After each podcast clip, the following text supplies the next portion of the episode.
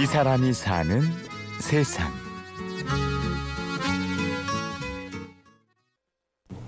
내가 있는 일, 그러니까 학교와 마을과 학부모가 해야 되는 일 중에서 내가 이 마을에서 뭔가 할 수 있는 일을 찾아보자 했더니 그리고 그 중에서 내가 또 좋아하고 잘할 수 있는 일을 해야 되잖아요. 그래서 여기서 처음에 이 공간에서 했던 게 그 생활형 커피 교실이었어요. 그러니까 좋은 커피 맛있게 내리고 분. 한가운데 놓인 테이블과 주위를 둘러싸고 있는 책들. 커피향 가득한 이곳은 카페가 아니라 책방입니다. 도서 전까지 시행 이후 이런 작은 서점들이 늘고 있는데요. 박우현 씨는 이곳에서 커피를 내리고 책을 팝니다. 그러니까 저 아날로그에 대한 어떤 그 향수라고 할까 어떤 그 가치를 좀 없어지는 게 안타까워했었고 그런 걸 찾게 되는 거죠. 뭐, 음. 그래서 이제 그 책방이라는 게 딱 들어온 거죠. 그 이전에 이미 초등학교 때 그 골목마다 서점이 있었잖아요. 뭐 대학교 앞에도 많았고 그런 것들이 막 생각나면서 그래 이거 하면 되겠다. 처음부터 책을 팔아 돈을 벌겠다는 욕심은 없었습니다. 동네에 서점이 있으면 책을 좋아하는 사람들이 모일 거고 그러다 보면 뭔가 되지 않을까 하는 생각이 있었지요. 처음부터 와서 책을 막 사고 그런 사람은 거의 없고요. 어, 독서 모임을 몇 팀이 이제 여기서 모임을 하는데 그런 식의 참여를 하신 분들이 어, 말하자면 여기, 이 서점의 이용자가 되는 거예요. 요일별로 독서 모임이 열리고 오전에는 인생학교 교실로도 사용됩니다. 이런 일들을 계기로 문턱을 넘은 사람들이 고객이 되었습니다.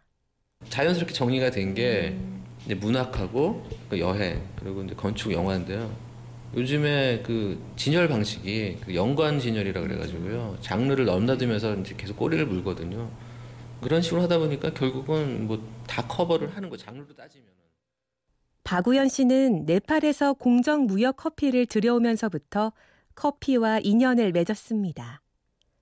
커피 열매가 어떻게 재배되고 이를 수확해 볶고 내리는 전 과정에 대해 세세하게 알게 되면서 커피를 매개로 한 새로운 인생이 시작됐습니다. 카페 문화에 관심을 갖게 된 것도 이때부터였지요. 커피하우스라는 공간에 모인 사람들이 토론하고 같이 음악 듣고 놀고 그게 말하자면 공론의 공간이었다는 거거든요. 근데 오늘날의 커피집은 그 기능을 상실했다는 거죠. 돈만 내고 사고 옆에서 바로 받아가지고 구석에 가서 이어폰 끼고 노트북 딱 피잖아요. 그러니까 카페의 기능이 없어진 거 제가 볼 때는 되게 중요한 기능 하나 사라져버린 거.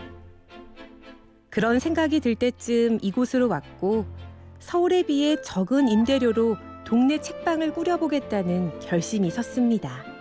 동네 서점은 그 역할을 할 수 있겠다는 생각이 들더라고요. 그래서 결국 책이 커피고 이제 커피가 책이 되, 는 거고 그게 마을 만들기 일어나고 있는 마을에서 접목이 딱 되면서 맞아 떨어진 것 같아요. 그래서 커피랑 책은 잘 어울리기도 하고 이 서점이 커피 하우스가 했던 역할들을 이어받아서 또 공공 장소로 활용.